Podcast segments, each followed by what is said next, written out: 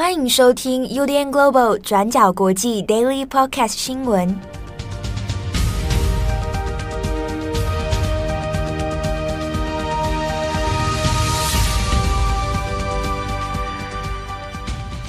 Hello，大家好，欢迎收听 UDN Global 转角国际 Daily Podcast 新闻。我是编辑七号，我是编辑木仪。今天是二零二二年十二月十四号，星期三。好，不知道大家有没有看这次世界杯？有，你有看？啊没有。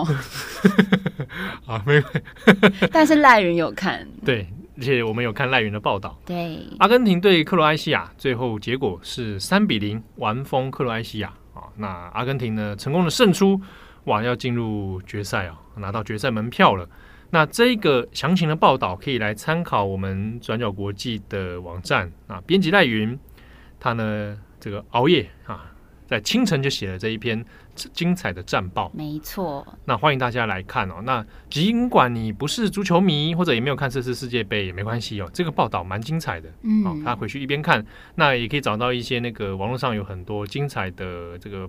这个瞬间影片的回顾哦，嗯、搭配起来哎很有意思，很热血。对，那当然就是对克罗埃西亚的球迷有点抱歉、嗯、啊。这篇文章它这个主轴会 focus 在阿根廷上面，对啊，就有点拍谁，但没关系哦。嗯、我们现在全力支持阿根廷好了，好吧？会不会会不会被球迷说？转角国际有这个偏颇 对新闻不中立哈，新闻有立有立场。没有人说你之前什么梅西不哭，梅西不哭，现在人家真的不哭了，开心。我们希望他继续，好不好？没错。好，那在台湾时间呢，这个十二月十五号的时候啊，凌晨三点，另一场准决赛就是法国对摩洛哥啊。那摩洛哥这一次哇，也是相当惊人哦。他已经是创下阿拉伯国家还有非洲国家哦史上最好的一次世界杯战绩了，所以对摩洛哥来讲，哇，这次大家也很期待哦，说不定哦是一匹黑马啊。那这次法国对摩洛哥的比赛也是令人期待哦。好，然后呢，在十二月十八号的时候呢，那阿根廷就会来竞争最后的这个世界杯的总冠军哦，到时候会对上谁呢？哦，我们也可以来密切关注。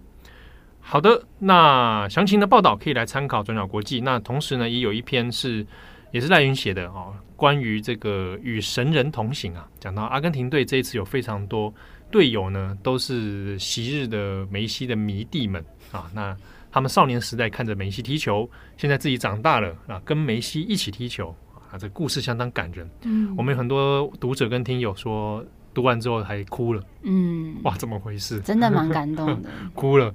感动啊！好，欢迎也这个读，欢迎大家也可以来看看这篇文章。好，那我们以下来讲一下今天的几个重点新闻哦。首先，我们先来看一下美国，那这是跟科学有关的。美国的能源部呢，针对这个核融合的实验，那现在有一个突破性的进展。那能源部在十三号就宣布，这一次的实验里面呢，那就确认哦，已经得到啊首度。制造出净能量增益的核融合反应啊，讲起来有点拗口啊，跟大家简单的来说，净能量增益，净就是干净的净啊，净能量增益，其实基本上呢，就是说我投入的能量里面，好，那输出的能量更多。比如说我投入的能量是一百啊，那输出得到的可能超过一百啊，那净能量增益。那这个意思呢，其实也就是说，未来有机会哦，核融合的这个技术。有可能可以用作，可能是要商用或者是发电等等技术。那现在呢，距离这样的可能性已经越来越近了。那我们这边稍微把这个前因后果稍微解释一下。这一次的实验呢，那是在美国加州的劳伦斯利佛摩国家实验室啊。那这个国家实验室其实隶属于美国的能源部，那地点呢就是在加州。那这个实验室里面呢，它就有一个国家点火设施 NIF。啊，会有有的会叫做国家点燃设施啊，那主要就是以透过这个方式呢，来进行核融合的实验，好，那来做核融合反应。那十二月五号的时候，好，那就是在进行这样的一个实验哦。那简单来讲，我们看到在外面面也有也有放出这个相关的系列设备的照片啊，哦，还有影片啊等等。那这一次呢，它主要就是以一个一百九十二道的镭射，好，然后在这个实验装置里面呢，以这个镭射光来照射一个小小的氢电浆球，好，那透过这样方式来产生能量。那这次的核融合反应里面，镭射能量里面投入的是二点零五兆焦耳，那最后呢，反应产生出来的是三点一五兆焦耳啊，就比你投入的还要多。那这就变成了史上第一次啊出现了净能量增益的核融合实验。那以以前哦，过去在做相关实验的时候，大部分就是说，哎，我投入了能量，但是呢，我输出得到的就是相对比较少啊。比如说我投入一百，就最后得到是五十。啊，那这样子就你没有办法拿来作为更多的利用啊。那但这一次呢，成功做到这样的实验了，那它的意思其实也就是像刚刚讲的啊，未来有机会可以投入到发电、啊商用等等的各种应用。不过呢，呃，不管是能源部或者是科学界对这件事情，那当然还是说，现在距离真正的能够成熟的来商用哦，还有一段距离啊。啊，那其实可能至少还要等到十年以上。但至少目前我们在技术上面啊，成功达到这样的一个里程碑，那我们距离这个核融合干净能源的利用呢，已经有更进一步了。那科学界对于核融合这个技术呢，那其实已经投入了很长一段时间在研究，已经超过半世纪。啊，那核融合这个基本上，比如说我们看到太阳，太阳能够发出这么强能量的光跟热啊，那太阳本身就是使用核融合的这个反应哦。所以也会也会有人讲啊，核融合技术在理想上目标可以制造出一个像类似像太阳啊人造太阳这样的技术哦。那比如说，如果之前有很多人看电影那个蜘蛛人的话啊，那八爪博士啊做一个人造太阳，类似像这样的概念。好，那过往呢，一九五零年代的时候，那针对核融合的技术应用就有在很多的研究了。那先前呢，再推早一点，一九四零年代。那美国有个曼哈顿计划，那大家这个可能都有听过啊，它是以核武为为这个实验目的的一个计划。当时核融合技术就有在用于这个计划的研究项目之中。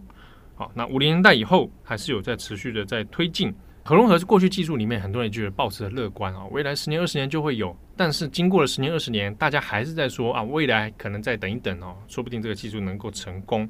好，那一直到现在。过去十年当中，也有人在讲，哎，说不定核融合技术可以在这个这个有生之年哦，可以看到它成功的商用。好，那一直到二零二二年这一次，大家有诶看到这样的实验上有突破性的进展。好，但是呢，距离真正的商用看起来还有一段时间要走哦。那我们这边也来补充一下，就是除了像美国这边自己在做这样的技术研发之外呢。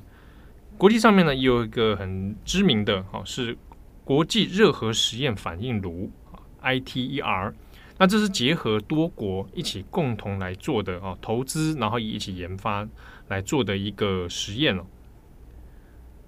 那投入的国家里面呢，包括欧盟，欧欧盟各个国家，然后日本、美国、印度，那还有包括中国跟俄罗斯，啊。这个国际热核实验反应炉 ITER 呢，目前还还在处于一个建造筹备阶段。那预计呢是二零二五年之后会开始做初步的测试啊，但是要做到核融合的实验哦，预估是在二零三五年。好，所以其实是有多头在进行的。那当然对国际各国而言呢，第一个是要做这样的技术，你需要很庞大的资金跟人力啊，科学技术。好，那这是一个，所以大部分可能就是由主要国力比较强的几个国家来来主导。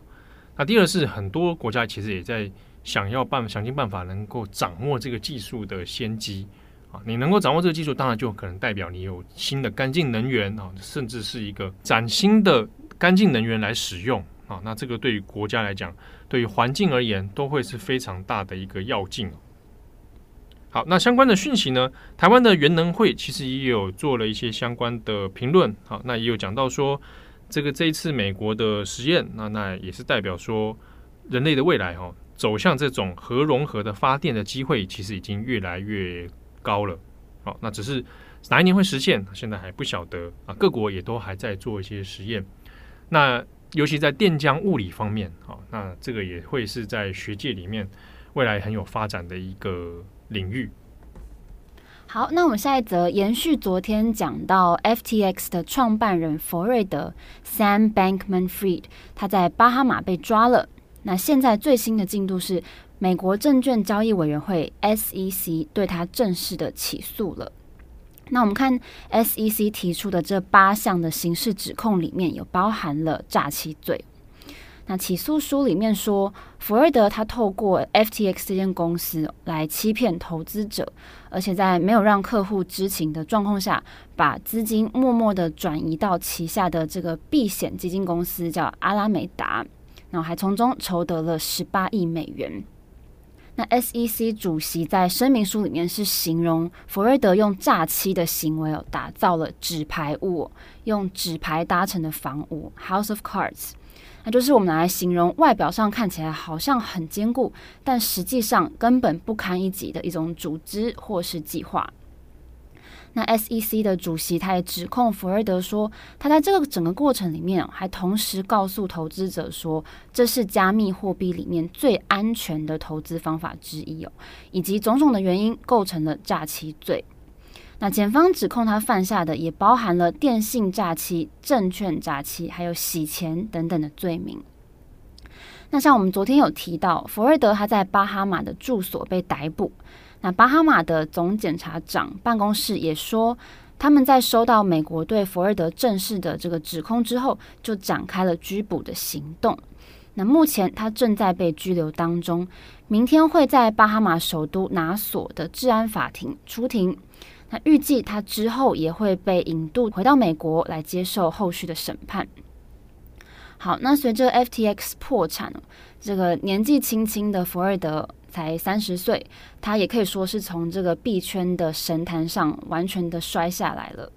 但是根据外媒的形容哦，这个福瑞德他在 FTX 申请破产之后，即便他还在被调查当中。但是他还是持续的在公开的场合分享 FTX 的这个破产啊崩溃的状态，像是他在十一月底有跟呃媒体的谈话里面，他就有公开的说 FTX 跟旗下的阿拉美达有六十五亿美元的损失，然后他还很详细的列举了损失的一些细节内容，像是房地产啊、风险投资等等。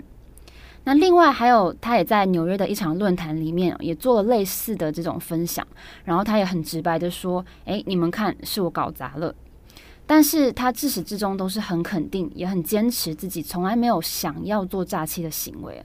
那他也说，他对自己这个企业走向倒闭这件事情，他感到非常的震惊。好，那目前福瑞德的辩护律师是说。呃，福瑞德现在正在跟法律团队一起研究这些指控的内容细节，然后还有研拟对接下来的官司要怎么打。好，那以上就是针对 FTX 的最新消息。好，那下一则我们来看一个，嗯、呃，在去年的这个时候，纽西兰当时提出了一个蛮震惊世人的一个方案哦，这个全国啊青少年们啊以后都不能抽烟了，对啊禁烟方案。事隔一年了，这件事情有了新的进度，因为要上路了。没错，嗯、纽西兰的国会在十二月十三号正式通过一个新的法案，就是刚刚七号提到的，叫做“二零二五下世代零烟计划”。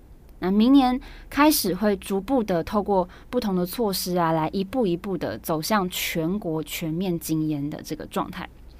好，那其中大家最关注的呢，是对于新世代要怎么实施零烟计划呢？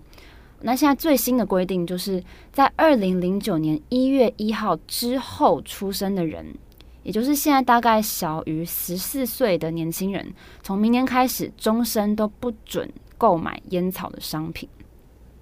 那有关这个法案呢，我们在去年这时候有做一篇报道，欢迎大家参考。那这项法案呢，是准备要开始全面禁止我们下一个世代来养成抽烟的习惯。而且接下来也会慢慢的来开始紧缩限制可以卖香烟的许可牌照，也就是说，除了现在十四岁以下的年轻人，他们以后没有在国内抽烟的这个可能性了。而且从明年开始，在纽西兰会越来越难买到烟哦。就算你买到了，里面的尼古丁的含量也会越来越低，越来越淡。好，那这次呢，纽西兰国会是以七十六票的赞成票，还有四十三票的反对票通过这个新的法案。那纽西兰政府是说，虽然这个是全世界目前最激进的世代禁烟令之一，但是这是为了要永久的根除在国内的一些烟害的问题。那目标就是要在二零二五年之前，让纽西兰正式的成为一个无烟的国家。好，那大力推动这个法案的人之一呢，就是纽西兰卫生部的副部长维罗尔。那他说，如果真的这个法案实施的顺利的话，国民平均会活得更久、更健康，而且我们就医疗系统还有资源来看的话，也会省下非常多啊、呃，来治疗因为抽烟带来的潜在疾病的费用，例如说多种的癌症啊、心脏病、中风等等的这些疾病。那根据纽西兰官方的数字呢，预计也会省下五十亿纽币的开支，换算成台币大概是九百八十四亿元。那如果就吸烟人口来说的话，在纽西兰有抽烟习惯的人口其实没有非常的多，今年只有百分之八，那去年是百分之九点四，今年降到百分之八，是有下降的趋势，而且目前也是有史以来最低的吸烟人口的比例。但是纽西兰还是希望可以在二零二五年以前把抽烟的人口降到百分之五。好，那但是这个法案在之前呢就已经提引起了非常多的讨论。像我们之前去年的报道也有写到说，诶，那会不会是在变相的惩罚现在当代已经有抽烟习惯的人，还是说呃以后会不会法律实施下去了，但反而是让私烟的犯罪越来越多，也就是说助长私下交易非法烟品的这个问题。但是呢，这个呃这项新的法案确实并没有限制电子烟的贩售。我们根据一些外媒的数据，现在不少纽西兰人已经把过去抽香烟的这个习惯改成抽电子烟了。而且在这方面，在数字上的确是成长的。像去年每年抽电子烟的成年人口是百分之六点二，那今年因为可能是因为都改成去抽电子烟了，所以今年上升到了百分之八点三，从去年六点二上升到今年的百分之八点三。好，那以上呢就是有关于纽西兰二零二五下世代零烟计划的消息更新。好，那节目的最后回答一下有听友来问哦。之前呢，我们在 Daily Podcast 有介绍这个报时光的生日特别书啊。他问说，是不是没有支援这个海外啊？那这边我们有询问过了，那这个很抱歉，确实他没有办法送运送到海外了。嗯，好，在国内运送而已。所以如果你有想要订购的话呢，就可能要先以国内的通路为主。好。那这边也跟大家介绍，如果你有对这个报时光的兴趣啊，制作一本生日书的话啊，以自己的这个出生年月日为基准，然后每一年的报纸头版，嗯，不过只限于联合报啊。对。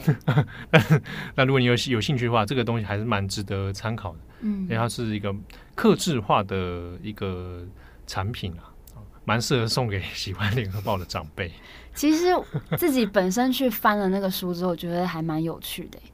对，因为看我是觉得看头版跟广告，对。对啊，刚好也有做一个那个生日纪念嘛，嗯，对啊，啊，我之前先前也在节目上也跟大家讲过，有一个乐趣就是你来看看以前的报纸头版怎么在描绘中国的，哦对，对，或者怎么解读国际新闻，那很有趣，嗯，嘿，你可以看到那个呃，某种程度上，你可以把自己的这个人生跟国际脉动当做一个对照，嗯，哦，那个中间。哎，一个媒体它怎么变换它的 选材跟它的下标描写的方式？对对，你可以看到中间很多很微妙的变化，嗯，很有意思。好，如果有兴趣的话，我们会今天也把我们也把那个连接还是继续放在我们的节目栏好了。好，好跟大家来分享。